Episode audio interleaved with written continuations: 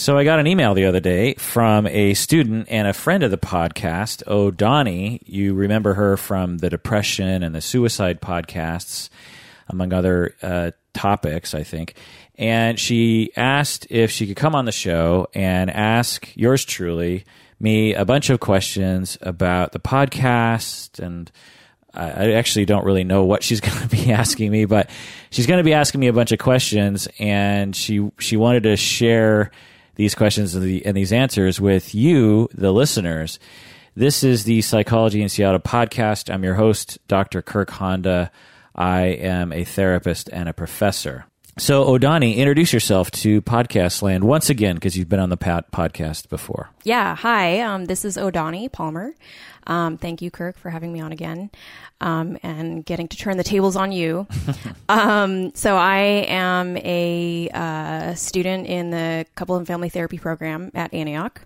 Um, just finished up my last class Whoa. last quarter. Yeah, and so um, you just have to finish your internship, right? Just have to finish my internship, and I'm still kind of nailing that down, yeah. being kind of picky about it. Okay. Um, so uh, yeah, so that's that's where I'm at. I'm also a fellow musician and creative person and cat lover. A blogger and advocate for depression and suicide awareness. Yes. Mm-hmm. So, what's the first question? My burning question for you is um, I, I, actually discovered psychology in Seattle before I was a student at Antioch and didn't realize that you were faculty there. Oh, really? Yes. And so bizarre. Yeah, it was very cool and I was very excited and very starstruck. Um, but so I'm just curious uh, how psychology in Seattle started. Um, at the time, you were not the chair um, of CFT program. Yeah. Um, so yeah, just wherever you want to start with that. I'm just curious how it started, when it started. Yeah.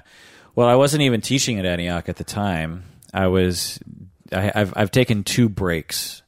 As soon as I graduated in '97, I've been. I started teaching at Antioch, and I took two breaks because and I didn't think of them as breaks. I thought they that was it. I quit teaching because it's just it's a lot of stress and you don't get paid that much, and so you have to really love it. And so there were times when I started not loving it so much, or I don't know, just the stress. And so this was during my second break, and so I was, I think, really craving that teaching outlet. And because all I was doing was being a, a therapist, I had a private practice and I had, you know, 20, 25 clients a week. And when you're in private practice and you have a full practice and it's going well, as it was for me in 2008, uh, this is before the the the financial meltdown. Mm-hmm. But um, you actually have a lot of free time. You know, typically private practices are 25, 30 sessions, and there's not a lot of paperwork, contrary to what a lot of people think. In private practice, there's hardly any paperwork at all. You know, a lot of high functioning clients, as they call them. And so I just had all this free time. And I worked from home, so I didn't have a commute. So that provided a whole other slew of free time. And again, I had this itch to teach, and I was really getting into podcasts, listening to them. There were hardly any podcasts at that time. Mm. There were very few pod. Now there's just like there's just too many podcasts, too many good ones to listen to. Mm. Back then, I don't even think This American Life was a podcast at that point.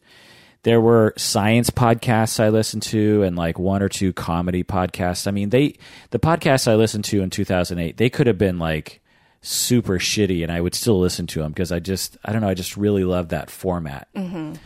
and I just had this idea that well maybe I could make my own podcast. That's kind of how I am as a creative person is I love love love things you know movies or music or I don't know just whatever. And I think maybe I could I want to do it myself. I want to I, I love this thing so much. I, I want to I want to be a part of this thing, even if mine is a shitty version of what's out there. At least I'm participating in you know, and I'm closer to the art or something. And did you know that you wanted it to be psychology related? Yeah, I think uh, that's a good question. I don't remember ever considering a different topic.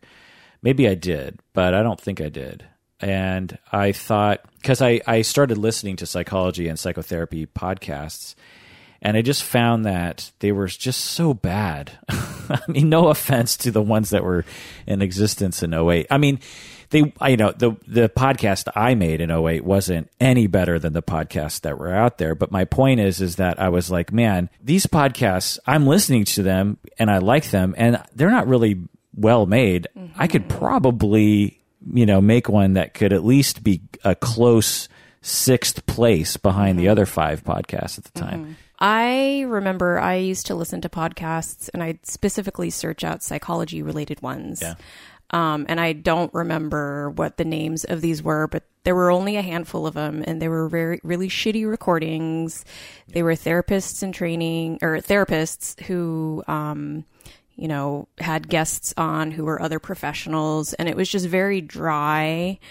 Um, but I listened to them. I, I, remember I used to listen to them like at the gym, you know, um, as a way to sort of learn um, before I started school when I was still kind of considering it. One of my brothers, uh, Tony, who's just a student of the world, always learning, um, he listened to them and he okay. would tell me about them. He's totally into biology and all this stuff. And uh, you know, you know, when there's something new that it's kind of like the internet like i'll tell you about it and then your brain's kind of like what exactly is it how does right. that even make sense and so um, but anyways but um, so i started listening to them and they were interesting at the time but i just the thing that was so cool about psychology in seattle is i was like wow there's this guy who i feel like i could be sitting at a cafe and talking to him because he's so down to earth and very approachable and you you know one of the great things is that your personality is in there and you you you know insert little bits and pieces of your life and your thinking and your humor mm. um, and so that's what i really appreciate about it and i think that's hmm. from what i've um, heard and seen of other listeners they're like yeah thank you so much i don't feel like i'm you're talking over me or oh. um, so. it's so interesting I, I, someone else said that i think yesterday and I never made a concerted, I don't think, effort to do that. Mm-hmm. I think it's just my who just who I am. I can't help it. Plus, after like the like the first few, you know, tens of episodes, I I don't think I did that as much because I was mm-hmm. so nervous. I just mm-hmm. I didn't know what to say, and I wanted to be as as private as possible, even just with mm-hmm. my own humor or something. Mm-hmm. And then, at least I think I, I think that's the case. Hmm. And then over time, I've just loosened up essentially. Yeah, yeah. and and I think it just it's just the number one reason why I do the podcast is it's fun to have conversations with people. Mm-hmm. I was talking with Rebecca Bloom, whom you might remember from, mm-hmm. she's an art therapist. And she, she, you know, I don't know if I should say this. I don't know if she wants me to say this, but, you know, she's got a busy life. She's a professional, a, a mother, and a wife, and, you know, she's got all these things to do. And socializing isn't uh, is you know it, it, gets, it gets lost in mm-hmm. the shuffle of priorities. And podcasting is this really concentrated social hour for mm-hmm. her in which we get to talk about something interesting and, you know, joke around. And, you know, before Rebecca and I would go to lunch, you know, like once every two or three months, you know, we'd go to lunch and talk for a couple hours. And now we just do podcasts and talk for a couple hours. And for me, it's the same thing. It's just mm. this great opportunity to sit down with someone like yourself, Odawni, and have like a concentrated conversation mm-hmm. where you're really listening to each other, you mm-hmm. know? Because when you're over lunch, it's like you're kind of distracted. But when you're doing a podcast, you have to you have to really listen because because right. people are listening to the conversation, you know? Right. Do you ever find yourself though, because you know it's human to kind of zone out during podcasts and realize like they've been talking for a few minutes and I don't really know what they just Well, I don't that doesn't usually happen cuz I'm usually one the one talking for a long time and everyone else like yourself is just sort of chiming in every now and then.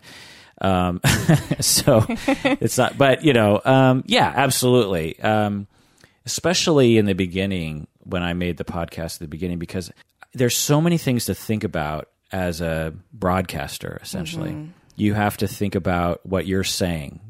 You have to think about the pacing, the way you're talking, whether or not it's recording. Uh, You know, I keep, you might see me, Odawni, keep looking back at the computer to make sure that the levels are okay and that the computer hasn't crashed, which happens sometimes.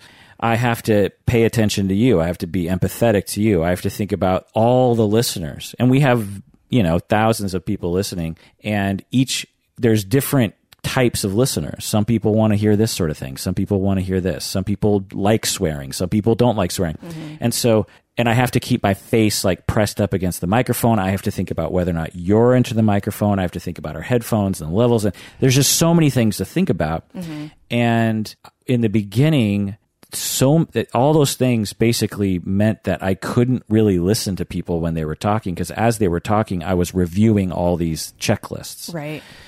After I, I don't know how, what episode number we're at right now, like 400 or something, 500. I it's now just so so much second nature that and but it's been eight years. I've been doing this thing for eight years.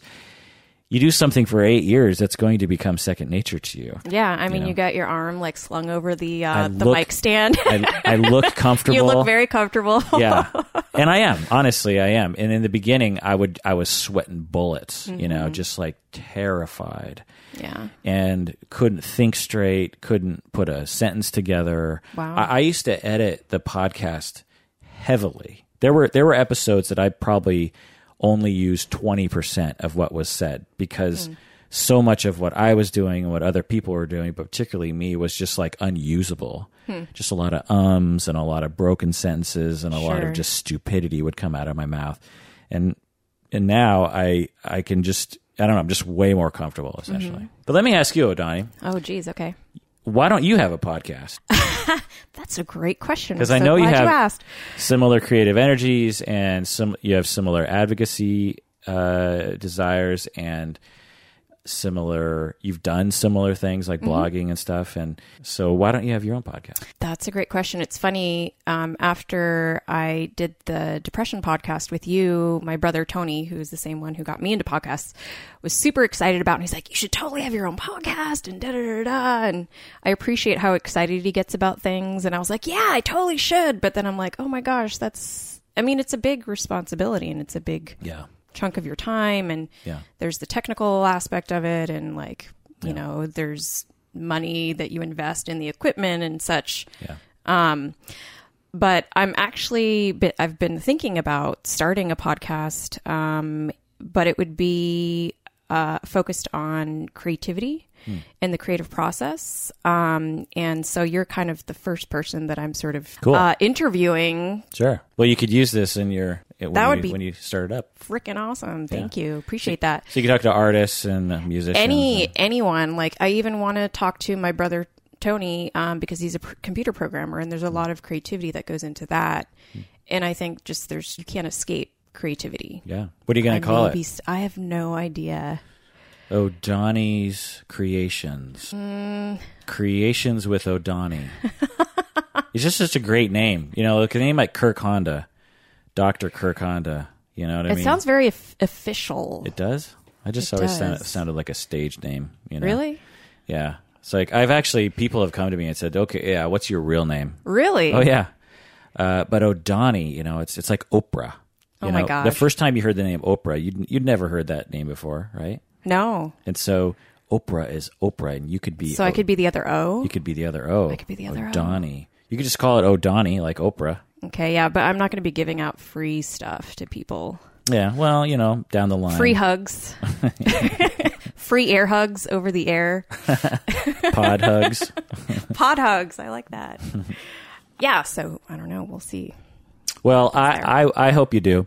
Thank you. I will sometimes come across people like yourself and just think, why don't they have a podcast? I mean, it's not that hard. I mean, you're label, you know, you you listed off some of the barriers, and certainly those are issues, mm-hmm. and it's not, you know, that's it's not a small task, but you know, I it's not as hard as I think people think it is. you know? Yeah. like you're a musician, right? Mm-hmm. And you run into people that might look at you and go like, "Oh, I've always wanted to learn how to play guitar and never did it." And you're kind of look at them like, you realize I am I'm just a schlub that just picked it up and right. and just I don't of know what I'm playing most of the time. yeah, uh, you know, Yeah. I'm just I'm just kind of messing around. Right. And you are like, you know, maybe like 10 hours away from being as good as I am. Do you know what I mean? I don't know about your guitar skills, Odawni, but I, I'm terrible. no. Yeah. No. and, and so uh it, it's with podcasts it's the same thing you know when people talk well you know and i'm just like i don't think you realize like once you get you know the inertia going get over the inertia it's actually not that hard especially when you think about the fact that you can do it when you have the energy for it you know Sure. if So- you need six months off you take six months off no Right. deal So that's actually, um, and I don't want to make this about my issues, but um, one of the big barriers that comes up for me is knowing that I have my ups and downs with depression and, um, you know, going to school and have a job and being, in you know, um, it takes up a lot of energy. And I find myself with low energy a lot of times and it, sometimes it's unexpected and so i feel like you know uh, sometimes i have sort of like blogger's guilt because i'll go through spats of like not writing for a while and i'm just like well i do it when i can but i don't for some reason in the the podcast format i feel like pressure to have content and be Yeah. outputting I think there's two kinds of podcasts. There's the kind like mine that you know it's it's regular. It's at least once a week, if not two or three, four times a week. And I've and I dedicated myself early on to that model because the, my favorite podcasts were were were regular. Mm-hmm. And the podcasts that were random annoyed me. you know, it's just like when's Yeah. you know, like a month or two would go by, and I think, oh, I guess the podcast is over, and then all of a sudden one would pop up, and I'd just Right. be like, where have you been all this time? You know, right and and so so there's that. But when people discover your podcast they will just go back to the beginning. And it doesn't mm-hmm. you know it could be five years ago. Like there was a podcast about rome. I think it's just called rome. And by the time i discovered it it was over. Mm-hmm. But but he had this treasure trove of like i don't know 100 200 episodes that were just sitting there and i just listened from beginning to the very end of that thing Right. I guess it's kind of like you know those Netflix shows, Right. Netflix shows that only have one season, exactly and then you're just left hungering for more. Yeah. I guess I just don't want to put people in that position. don't want to put them there. so you have another question there I do. Um, I'm curious about so specifically being a therapist. There's a lot of um, so one of the, one of the courses in the program is ethics. Um, and i I'm know where this is going I'm curious, uh, and I imagine this was part of kind of uh, your feeling like holding back when you first started the podcast. Like, how do you balance sharing perhaps a limited amount of yourself, or uh, Yeah. you, you know what I mean? Like, how how do you know if you're going too far in terms of sharing, t- disclosing? yeah well let me let me test you Odawni Oh This- God, there's going to be these sorts of questions on the licensing exam so this is good practice. Can't wait. what ethical codes are at play regarding this question? Do you know? Um, What ethical codes are at play? yeah. I mean, I guess it just comes down to, I mean, the blanketed one I'm thinking of is basically wanting to keep your clients safe or yeah. like, good. Right. Yeah. So and it, we want to be beneficial to our clients Mm-hmm. and we don't want to harm them right. so it's beneficence versus maleficence i think is the word I think that's a Angelina Jolie. yeah Disney movie movie. yeah it's also kind of like Milli Vanilli anyway Malfeasance. you want to be good and not bad and to your clients and so what sort of thing might i say on a podcast that would be harmful other than talking about them which we'll get into in another second but what might i do that might actually harm them on the podcast Oh, geez. Now you're getting really specific. Yeah. Um, I don't know. I, I guess I can't think of like something specific that you might say, but perhaps it has more to do with your position as a professional, as someone who's, representing the field yeah, Yeah. Okay. Right. So that's a little bit more of a fuzzy area in terms of representing the field. And there are standards of practice in our field that, for instance, we're, I remember reading once in ethics when I was in the 90s. And there was this example, and it really bothered me actually at the time. And it said, and it's it's a and it's uh it's debatable, but what this book was saying was that if you get really drunk and stand up on a table and start, you know, making a fool out of yourself in a bar, that's actually unethical because you are misrepresenting our field. You're making all of us look like we're chumps. And that actually degrades the field, which, you know, perhaps might degrade the treatment of clients and blah, blah, blah. And therefore, that's unethical. I don't agree with that. I feel like once you're off the clock, aside from a few certain instances, you're free to do whatever you want to. It's a free fucking country. And there's nothing illegal about getting drunk and standing up on a table and saying a bunch of stupid shit. You know what I mean? Right. Um, so, It's not like you're hanging out with a client and right. As long as you're not directly harming a client, I, I, I don't see the problem with that. Plus, you know, every week it's a thing that I like to do is get super drunk and stand on a table and make a fool out of myself. And I just don't want that to be taken away from me. It's it's a pastime, if you will. sure, yeah. Of course, I never remember it because I'm blacked out, and so that's why I keep doing it every weekend, like some kind of Umberto groundhog. just keeps telling you yeah. No, he's blacked did it out again. too, honestly.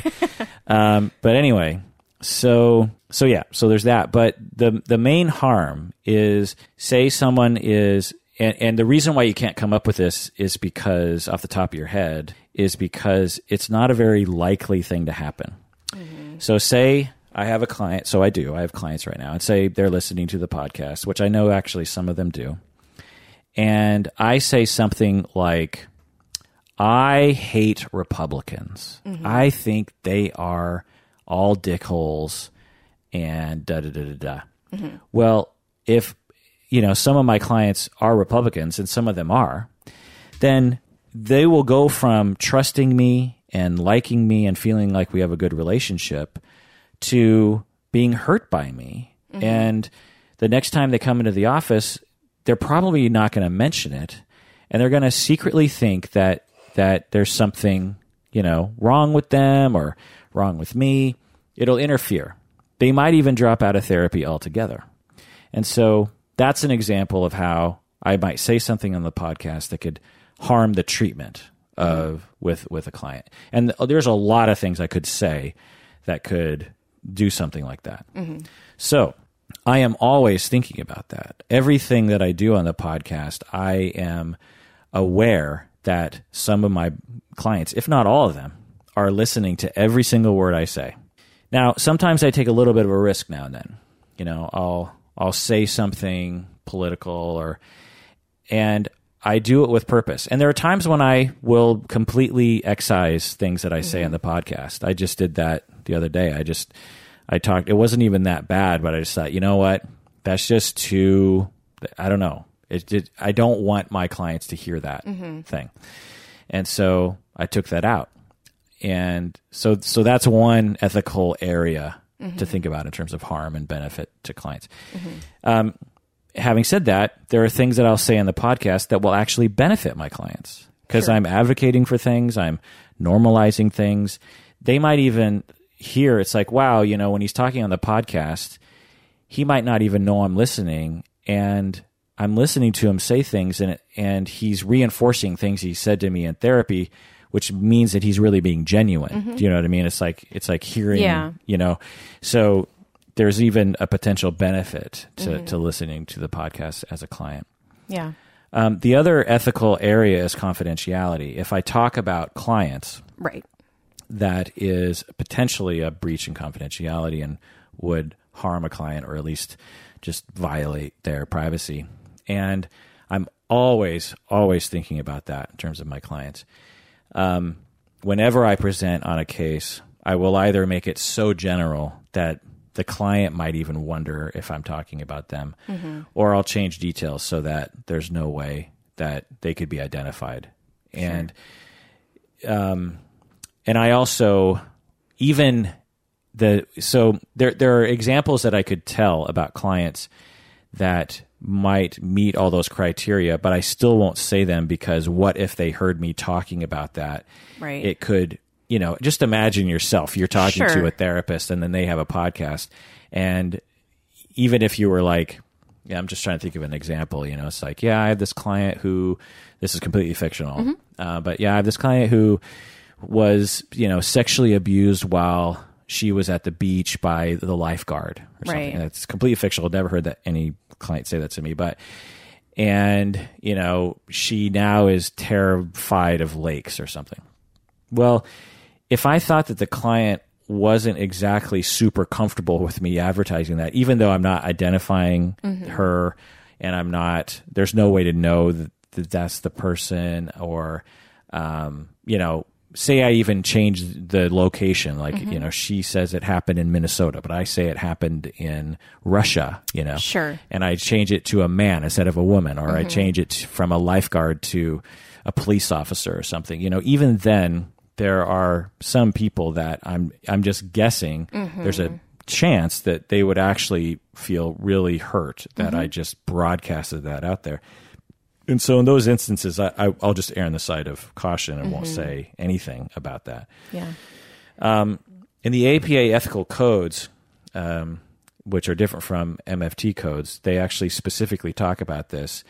And it's okay to break confidentiality. It's okay to talk about cases as long as it's in an educative or advocacy uh, reason. Mm-hmm. You can't just talk about a case for no reason. It ha- there has to be a reason for it.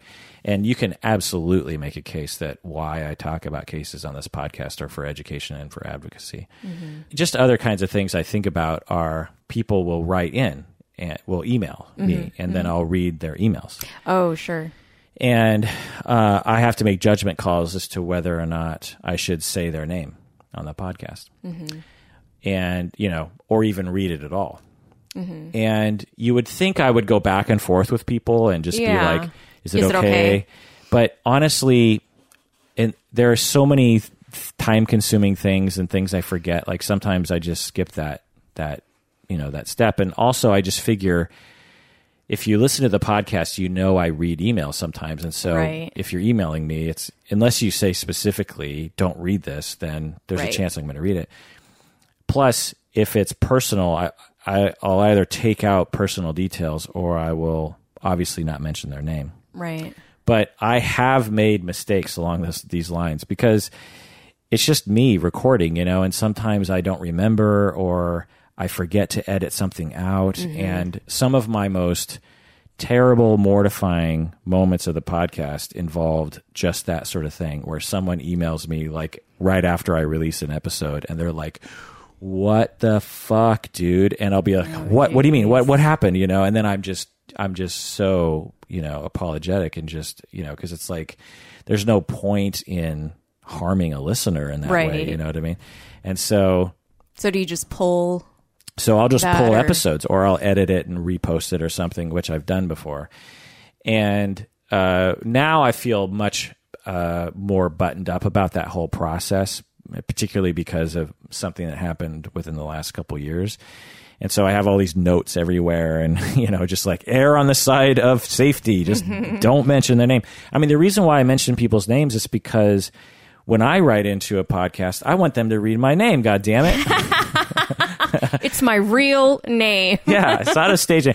I want, you know, it's a little bit of recognition of just like, oh my God, they said my name on the podcast. you Right. And right. That's the only reason why I do it. Like, what do I care about someone Right. named Jennifer in Minnesota? Have you ever had someone who's like, "Hey, I know that was my letter. How come you didn't read my name?" yes. Really? Yeah. I mean, not angry, but just like, um, Like, what gives, dude? yeah, just kind of like, you, you know, you could have said my name. That would have been okay. Right. um, like a lot of other podcasts, you know, they'll say like, you know, Jennifer Anderson from Minnesota, you know, they'll they'll say the whole thing, but that those are emails having to do with not the kind of emails that I get. You know what I mean? Right. Right. So Do you ever, um, because you said that some of your clients do listen to the podcast, and you know they do. Does the podcast or any content on any of the episodes ever come up in your sessions with clients? yes, actually, yeah. Some of my uh, clients will say, "So I was listening to your episode about blah blah, blah and you know, I just want to talk about that or something," or Yeah. they'll say, "You should do a podcast about what we're talking about right now." You're like, I will make note of that. Yeah, exactly. So that brings me to another question: Is how do you come up with the content? I mean, I imagine listeners will will suggest things. Yeah. Perhaps your colleagues and friends Yeah. in conversation, you'll be like, "Oh, that'd be great." Yeah, But do you have like a library of like these are some ideas that I Yeah. have? yeah. I have eight years of ideas, and I'm a brainstormer. You know, mm-hmm. something will occur to me, and I'll I'll be like jogging or something, and I'll take out my phone and like send me myself an email, like do an episode on this. You know. Mm-hmm. You know, it's sort of like when you're high and you're just like, the world is flat. You know what I mean? Or everyone is connected. You know, you just have these inspirations and you, you know, so I, yeah, I have just pages and pages. But more recently, since I started doing Patreon, Patreon I've just been focusing on the patrons in terms of what mm-hmm. they request because because they're pretty active as listeners mm-hmm. and will email frequently. You're a patron of the podcast, I mm-hmm. think. Yeah. Yeah. Thank you very much, Odawni. And um, I always feel bad. Like, anyway, I won't go down that road. But, Um, now I want to know. well, to have people that I know pay money to be a patron of the podcast, it just, I don't know, it just feels just, I don't know. It, it's like We're this- supporters too, man. guilt, you know. So if you have a podcast, I'll absolutely become a patron of, of that podcast. Just, Cool. Just to let you know. But anyway, um, so yeah, so the patrons are a major, uh, f- you know, fuel for the topics, but also I will. I've just learned over time what my listeners want to hear, and they are not what I would have intuited when I first started this podcast Like what? like people want to hear me talk for like I just finished an episode last night after a month of doing a rabbit hole about histrionic personality disorder. I I did that uh, because I came across some literature on histrionic, some literature on the history, and I was like, "Whoa, I didn't know that." And then so I just gathered, you know, hundreds of sources, and then started taking notes, and you know, started piecing it all together. And then I reflected on my own histrionic clients, and even in my personal life, and and just started piecing. And so that took literally like three or four weeks hmm. of you know just hours like just a whole sunday that's all hmm. i would do you know or a whole wednesday night you know and i know that the listeners really love that because when i have so the first time i ever so this is a little bit of this might help is i thought just from my own perspective, no one would want to hear me talking by myself. I just figured there's no way people want to hear Kirk. I hate it when people refer themselves to the third person.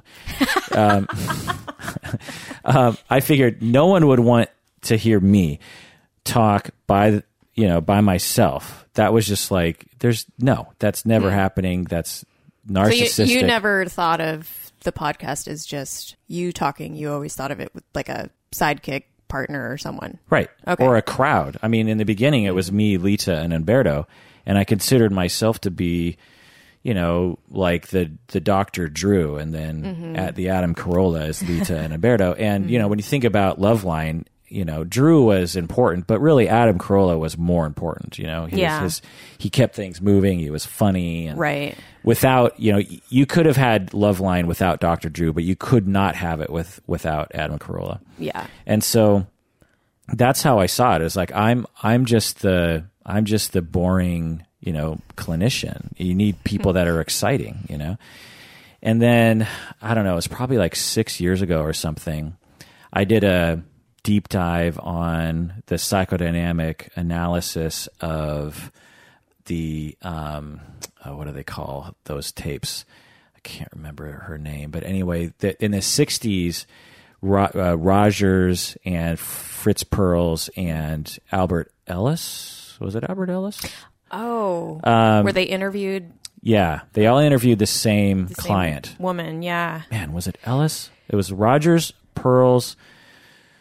And, I think it was Ellis. Okay, yeah, and they each did their own version of therapy, and it's just fascinating to watch this. It's also fascinating to learn the history after that point because Didn't she stay in touch with one of the therapists? with well, so she chose Fritz Perls as her therapist, but she wished it. But then twenty years later or something, she wrote that she wished she had chose Rogers, um, which is you just total vindication for most therapists because everyone loves Rogers and and Fritz Perls is not well loved. He, you know, there are people that respect him, but even Gestalt people don't like the way that Perls was a therapist, and so because he was such a dick. I mean, he was mm. he was a jerk to people, but and there's there's a place for that kind of therapy. But anyway, the point is is that I did a deep dive on that, and I thought I am I don't want to bore my co-hosts with this. They're going to be so bored with this. It's going to be so boring for them.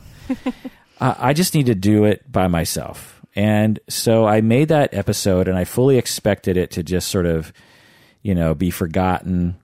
But very quickly, and still to this day, people come across it on I on YouTube, and they'll they'll because at the very end of the episode, I I was like, so is this the sort of thing you want? because I feel like this is bad. And so people hear that today, even though it's six years later or something, and they'll email me and they'll be like, so I just want an email to tell you I really do like that episode. And I, Cool. I like it when you talk, you know, by yourself. And I like the episodes with Umberto and the others, but I also like it when you go really deep into the technical. People love the technical talk. Mm-hmm. They just love the psychodynamic and the theory talk, and even non. I would guess most of our listeners are not therapists, and hmm. they love the technical talk, hmm. which is just bizarre to me, you know. But but then I also think the science the science podcasts I listen to they get mm-hmm. super technical, and it has no relation to my work or my life. But I just love hearing all the yeah. the process of how they work things out and there are times when I have no idea what they're talking about, but you know, I still listen. yeah, yeah. Or there's like, you know, the History Channel or Nova or Yeah. people dig that. Yeah.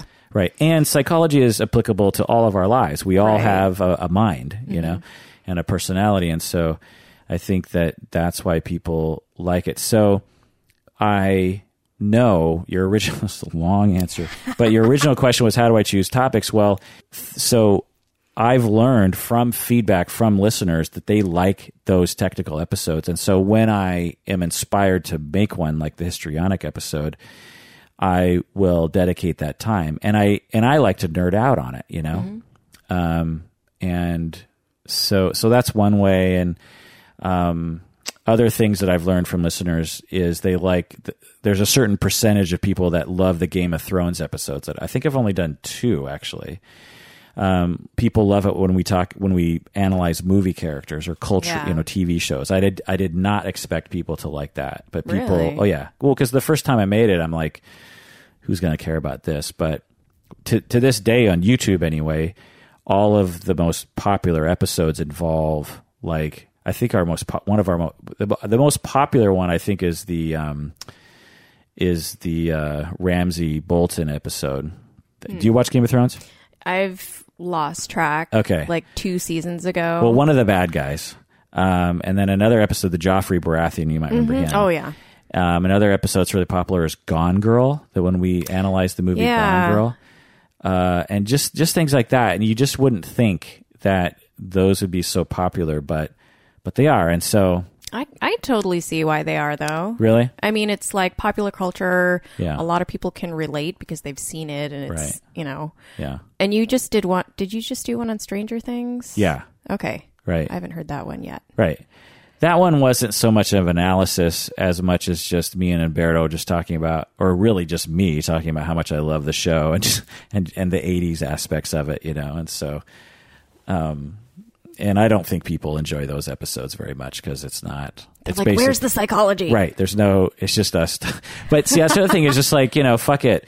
Uh, it's my podcast, and I, I want to have this conversation with Umberto, and so it's gonna happen, people. So someday I'll be able to just talk about whatever the hell I want to talk Yeah. about Right. Exactly. with my one patron, Kirk Yeah. Honda. Yay! um, so Patreon, that is a pretty recent thing, right? Yeah. Like a year or two, One year, yeah. one year. How has that changed um, the process of putting things together, or has it? Yeah. Well, prior to Patreon, I would make an episode once a week. That was pretty much all I had the energy for. Um, I always sort of had a fantasy of doing it more than once a week because there's just so many things to talk about, you know. And but I was like, you know what? I'm doing this for free. Actually, it cost me money to do it, and there were some people donating, but it was pretty pretty minimal, mm-hmm. and it just didn't feel, I don't know, congruent or something to be spending all this time on something that cost me money. Yeah. Even though we had a you know great listenership and people emailing, and I enjoyed it, it just like once a week is a lot of fucking work. and so, but when we actually started, you know, making money through Patreon, it's not that much because once you get all the percentages and I pay people and it, you know, it's, it's not that much that I get personally. I would still, let's just put it this way. I would still, if I wanted to make money, I could make a lot more money per hour if I just had clients. Do you know what I mean? Because, but anyway, um, that motivated me. It sort of gave me the excuse to make more episodes, you know, to be like, well, hey, it's making money now. It's not just complete waste of time, you know, like uh, it's actually producing an income and might have the promise of growing an income as I move forward. And so it gave me the excuse to make more episodes and to communicate much more in a much more dedicated way to the patrons. Right. we have about 330 patrons, I think, currently and there are patrons that email me all the time you know? And mm-hmm. so it it just feels more like a community now. Mm-hmm. Mm-hmm. Um, whereas before it was like you know 50,000 people listening and like maybe one or two people I recognize but not very many people emailing me. And so, So it's like less pump up the volume, more. I don't know what would be the. yeah what's the smaller version of pump up the volume? You know like i don't know just it just feels more like a community just more like hey we're all in this together you know? And you know and some people will you know i will actually interact with personally. Um, they'll call me for consultation or uh, the one listener she sends me audio files. She'll just hmm. record an audio file and like email it to me and go like listen to this. I just i'm just going to talk at you for a little bit Huh. you know what i mean? And you know so i have you know honest to goodness relationships hmm. with with many of the patrons and it it feels better that way. I like having it being a, a smaller community. Mm-hmm. You know 50,000 people it's like you know who are you know it's not a huge crowd but it's like that's a lot of people but 330 it's much more easier to kind of wrap my mind around having said that i wish it was more like 700 or 1000 honestly Sure. um, in terms of the income, but because then I could, you know, really dedicate my time to this sort of thing. So, uh, but actually, in two weeks, I think I'm going to f- find out. Have you been hearing ads on the podcast? No, because you're you're a patron, so you don't hear the ads. But but we recently added advertisements to the non to the non patron feed, and uh, I don't know how much money that's going to make, and I'm, mm-hmm. I find out I think in two weeks oh wow. because it needs a bunch of data to like figure out how many hits and how mm-hmm, many mm-hmm. listen, you know. And so it could be either zero money, which is, you know, possible, which is kind of what I'm preparing myself for, you know. Or it could be a lot. It's I just don't know what is going to happen. And so I'll, once I find that out, um, I, you know, if it is a lot, I might really be able to dedicate even more time to making each episode very in depth, you know, um, which I think would be really exciting. yeah. And then how would that impact? Because I mean, you're a busy, you're a busy man. Yeah. You're. You teach, you're chair. Yeah. You practice. have a practice. You have a social life. Yeah. I'm just very curious how you balance all of that and how do you like is your calendar just like packed with Yeah. My calendar is packed, but I like it that way. Hmm. I don't watch TV very much. I watch sports. I watch the Huskies and the Seahawks, but I record it and I skip the commercials and I also skip the offense of the other team. I don't. I I, I mainly like watching my own team's offense uh, drives. So so I'm always trying to optimize time, um, and that's something that I've always been like. I think, and so yeah, so that's that's part of it. But another part of it is with uh, with, with more time in the podcast, I'm actually cutting back on my private practice because that's that's the only thing in my life that actually I could reduce. Okay. I can't reduce my responsibilities at the university. There's there's no way that can happen, um, and I can't reduce you know my social life really, and I can't reduce my family and friends kind of situations. And so so I've so my practice is actually the smallest it's ever been right now. Wow. Yeah. Are you still making music, or you were in a band, right? Oh well, that's another. Actually, that's another thing I sort of cut out was a full time band, uh, you know, action where you're practicing once or twice a week and playing once a month. Like, yeah, I don't do that anymore either. But I cut that out a long time ago because I just did didn't have the time. Plus, the drummer in my band moved back to Mexico, and I'm very particular about the people in my band, and it's really hard to find this sort of drummer that I like, and so um, I just sort of gave up at that point. Right now, I'm playing music with this other singer songwriter, and we uh, sing at Pike Place Market and stuff Cool. and we just sing like Beatles songs and stuff, and it's and that it's it's fun. But we don't we don't play that often, and we don't practice that often. We used to practice every week, but we don't do that anymore. Um, yeah. So so that's that's what that's where it comes out is my practice for the most part. Another thing is is that I I don't know if you know this, Odawni, but I am actually appointing someone to be program director, and then I'm stepping down. No. Yeah, Jen Jennifer Sampson. Do you know her? Oh my. Yes. Yeah. So so she's you know a professor at Antioch, and she's associate chair right now, so uh-huh. she's like vice chair, and then I'm gonna in Ju- July I'm gonna make her chair of the program, and I've already Wow. I've already laid it all out. That's super cool. Yeah. She's actually the person that I'm hoping to intern with. Oh, great! At the Hoarding Project, Yeah. in Tacoma. Mm-hmm. Awesome. And I think she's going to be great. And I have been chair. You know, I will have been chair basically for two years, but I was kind of like vice chair for five years prior to that. It's just mm-hmm. been a lot of leadership and a lot of meetings and a lot of marketing, a hmm. lot of report writing, a lot of outcomes, a lot of accreditation stuff. And I'm ready for someone else to mm-hmm. do all those things.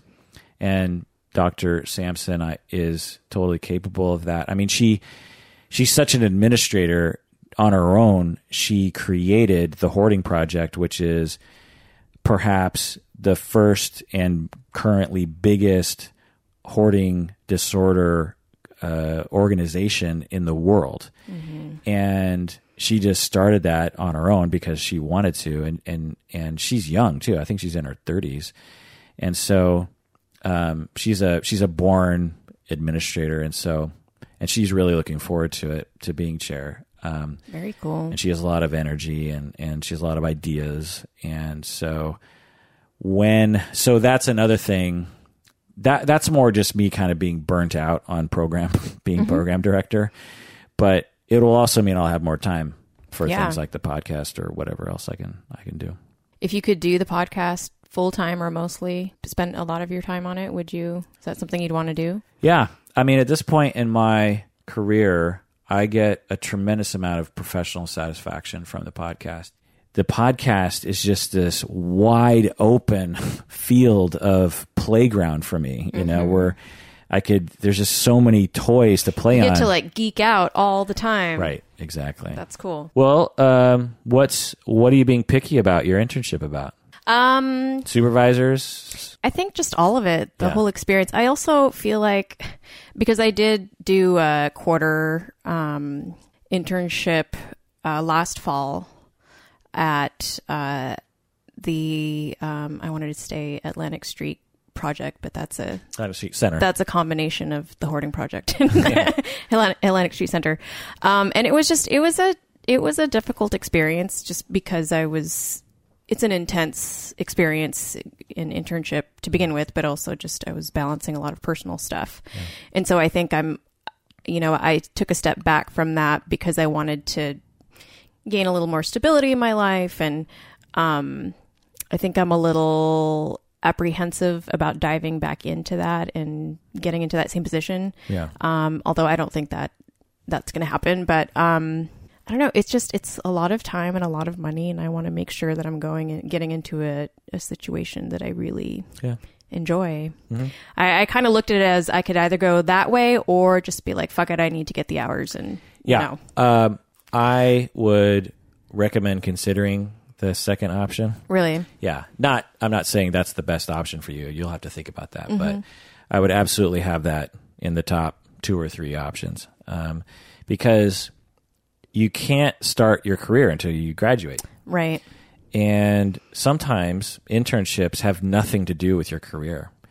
Uh, many people put a lot of sort of meaning into their internship. Like, well, what if I choose the wrong internship and it's the wrong population and my supervisor isn't the right supervisor? And it's just like, in the scheme of your career, it's, you know, if it's terrible, it doesn't matter mm-hmm. because once you graduate, you're going to have a lot of supervisors. You're going to have a lot of different experiences. You'll have opportunities to work in all sorts of places and quit and work somewhere else. And so, yeah, and it's a learning process regardless of yeah, yeah, what your experience is. So. Absolutely, yeah.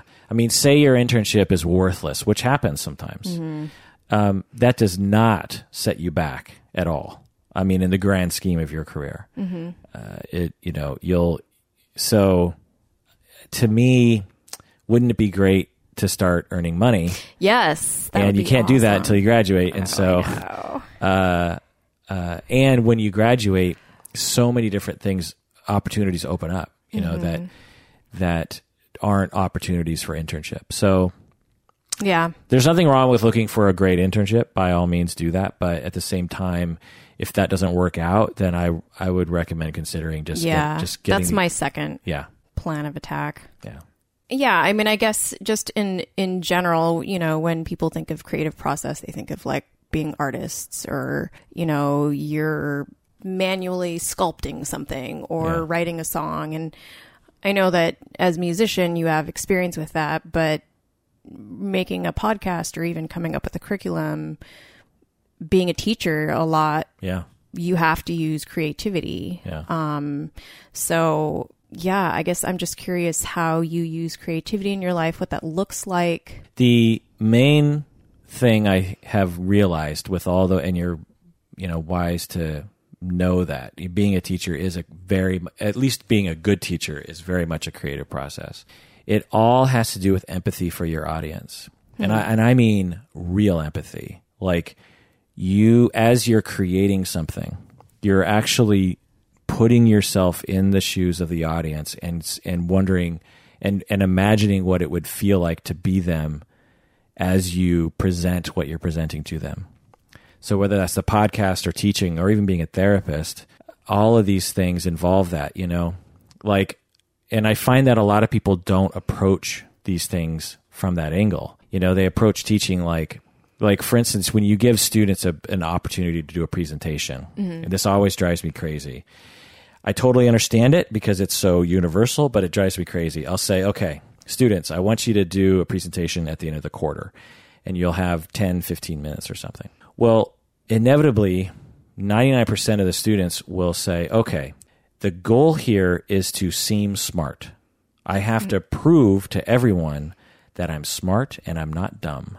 And I have all these things to say, and I've done all my research, and I'm going to prove to. And now they wouldn't say this consciously, but that is clearly their goal because they I give them 15 minutes and I say you don't have to use all 15. In fact, I might recommend using 7 because effective TED Talks for instance are are short, you know, they don't go to the full length. Everyone always goes 15 or over. One. And then two, they will um and this isn't a hack on Antioch students. This is just people in general. Do you know what I mean? They will um, cram too much information onto the slides. They will just kind of rattle off the information as quickly as possible.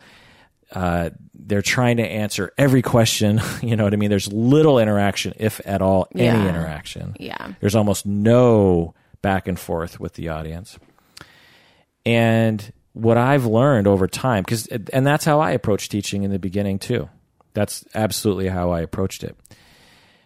What I've learned over time, how the students and perhaps the podcast listeners have taught me is that is not what you want. Plus, as a student, that's what that you know. I went back to graduate school and I had a wide variety of instructors, and I would sit there and I would, if, you know, as a as a fellow professor, I would evaluate how they were teaching me. You mm-hmm. know, mm-hmm.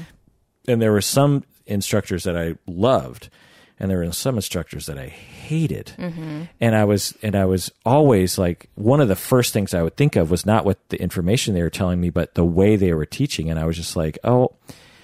I do that to people sometimes. I am never going to do that again. do You you mean just I mean? like information overload? yeah, that there's so many different things that I'm sure you could list in terms mm-hmm. of what are annoying about you know some teachers. I mean, I think one big thing is is that some teachers are just not excited about what they're teaching. Right. Exactly. So you you, you Yeah. want liveliness, and the thing that I've learned over the years is being a teacher is you're essentially a performer. Mm-hmm. You, you, that's your first job is how to perform. You're essentially an actor or an improv actor or something or a an entertainer or a clown. Mm-hmm. You know, you're s you're mm-hmm. you're one of those kinds of performers. Right. Secondary to that is you're teaching something to somebody. Because if you do it the other way around, mm-hmm. you're just imparting knowledge and they can read that in a book. Right. They could watch a video. You're trying to keep them awake. That was so that's another thing that really taught that was like trial by fire was as an adjunct for so many years, you get stuck with the bad shift of hmm. 7 p.m. to 10 p.m. At Antioch University, when you teach a class, you teach it once per week for three hours. Mm-hmm. So, you know, normally at universities, it's like one hour every other day or something. Because we're geared towards the working student, you know, adults, we make it more convenient. So it's like you, if you have a class, it's just Tuesday nights and it's from 7 p.m. to, to 10 p.m. A lot of people, their bedtimes at- That's at- as a student, that's Yeah. rough. I can only imagine as a teacher. Right. And people start falling asleep. Mm-hmm. They start they start nodding off. and on a good day. And let alone at nine thirty at night. And so and some people will have been taking classes since noon and, Yeah. and I'm trying to keep them awake at nine thirty. Well, you learn quick that there are things that put people to sleep and there are things that keep people awake. And I, I you know, the students taught me that. There's I mean, have you ever taught a class before? I haven't. Have you spoke in front of like a like a small crowd of people? Uh, I mean, aside from giving a presentation. Yeah, maybe. Hey, did you notice p- where people's eyes Oh were? Oh gosh, yeah. Oh yeah, yeah. very, very, very aware of where people's attention. Right. As an audience member, you're only aware of one thing, Right. the the speaker. As the speaker, you're aware of every single audience member, Right. especially in smaller groups. And in Antioch, all our classes are, you know, usually less than 16. And so when I would be te- talking about something that was interesting to people, every single eye was on me. Mm-hmm. And when I was boring people, half the eyes, or maybe no eyes, they'd be looking down, Right. they'd be d- doodling, Texting. they'd be texting, and so um, I so I learned over time uh, that to be an effective teacher, you you have to be in their shoes. You have to know what puts you to sleep, and don't do that. oh, I mean, I think a big part of that is just really just being yourself, like allowing yourself to to insert humor if Yeah. that's That's I don't hard- know. It's hard to do though. You know, like it. That it is depends on what you're teaching and what your audience is. And, for me that was really hard like when i first started because i was so nervous you know you know mm-hmm. and people would say that like paul david my mentor as a teacher he'd say just just you relax just be yourself and i'd be like That is impossible, sir. I cannot. I can't relax. Is there a pressure point that like I need to be pressing on yeah? that'll help me get there? Because It's so terrifying, you know. yeah, Um, so yeah, what was your original question? Something about creativity or how to. What was the original question? oh, gosh, I don't even remember the creative process. But yeah, anyway, the answer to whatever question that was was was empathy for the audience. Okay, Be in their shoes. Uh, so for music too, and the podcast, it's like you're always trying to, like, for instance, let me just throw out just a tiny little for instance. When I listen to podcasts and there's a a, a block of silence, let's just try that right now. So let's, I'm, I'm going to count to like f- just four seconds. Okay? Okay. So don't say anything.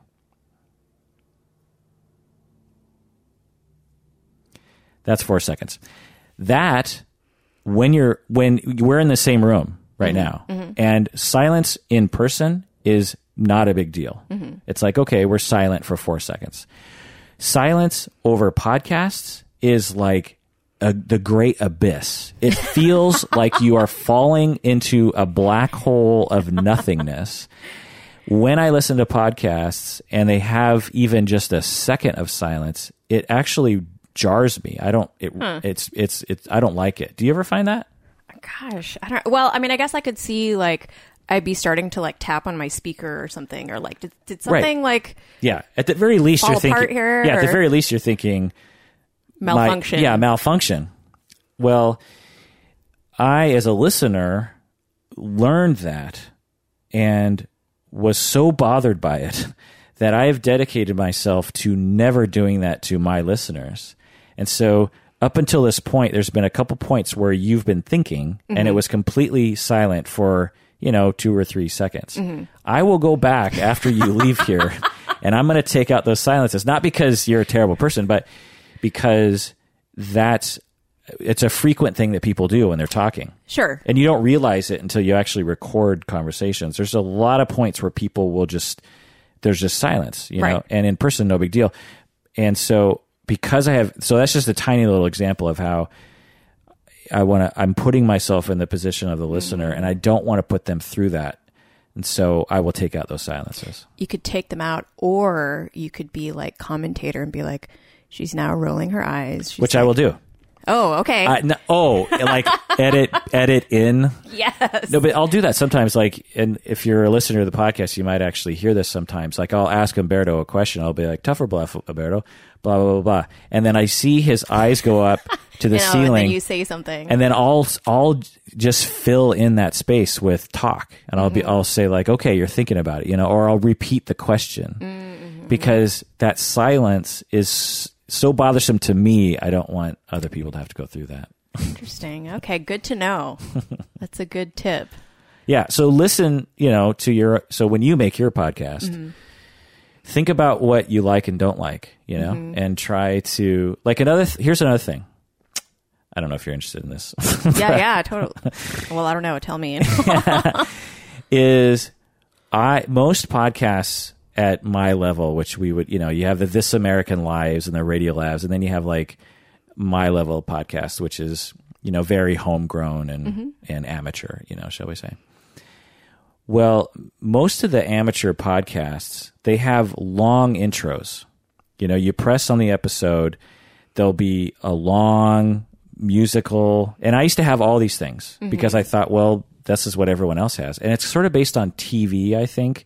Mm-hmm. You know, when you press play on a TV show, it never just, it's rare that it just sort of starts. You know, there's usually like some kind of like 60 minutes. You know, anyway, the mm-hmm. point Yeah, is, yeah. is there would, you know, a lot of these podcasts, there'll be like a song and then there'll be like a, a, a common intro that's in every episode, you know, like, today's podcast is you know Mm-hmm. duh, and you know and now we're going to say hello to our host you know doctor so and so you know Mm-hmm, it, it, and it but it and then once the host starts talking it's another few minutes before the content begins Yeah, it's like true. It's like how are you doing oh i don't know yeah the weather you know just like all this stupid shit and i and i can and i'm just sitting there listening to this podcast i'm like get to the fucking content. Do you know what I mean?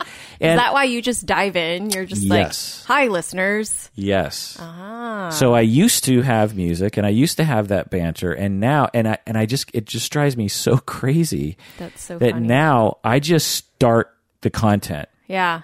Like the first second I am there is nothing now now there's ads for the non-premium people.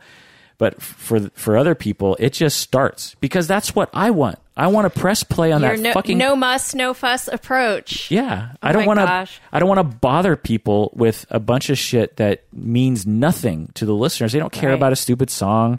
They don't care about banter. They don't care about an intro. They press on something. They want it now, and there and there's no reason to give them it now. You know, so so that's another example of me having yeah. empathy for the listeners. You know. Well, so is is that all your questions? Does that satisfy? Yeah, I think so. Okay. Yeah, thank you so much. This was a lot of fun. Okay. And I've I've gotten pointers along the way. Yeah. No what, what do you mean? Long silences.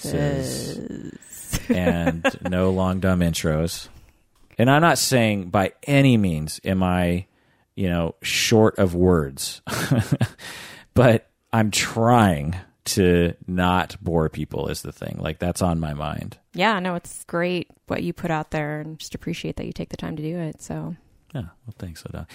There's got to be some times where you're annoyed though. There's got to be like something when you're listening to the podcast. There's got to be sometimes you're just like get on with it. there might there might be times where it's like, okay guys, okay. But I mean, like you said, I mean, as a as an audio podcast listener, I kind of enjoy the times where you guys kind of go off and I can just kind of chill for a second, you know? yeah, so I don't mind. Okay. Yeah. All right. Well, that's good to know. Yeah. All right. Well, that does it for the podcast. Thanks for coming on the podcast, Odawni. It's always yeah. great to hang out and talk with you. Cool. Yeah. Thank you. Well, that does it for the episode. Please take care of yourself because you deserve it. Yeah. You, you so much do.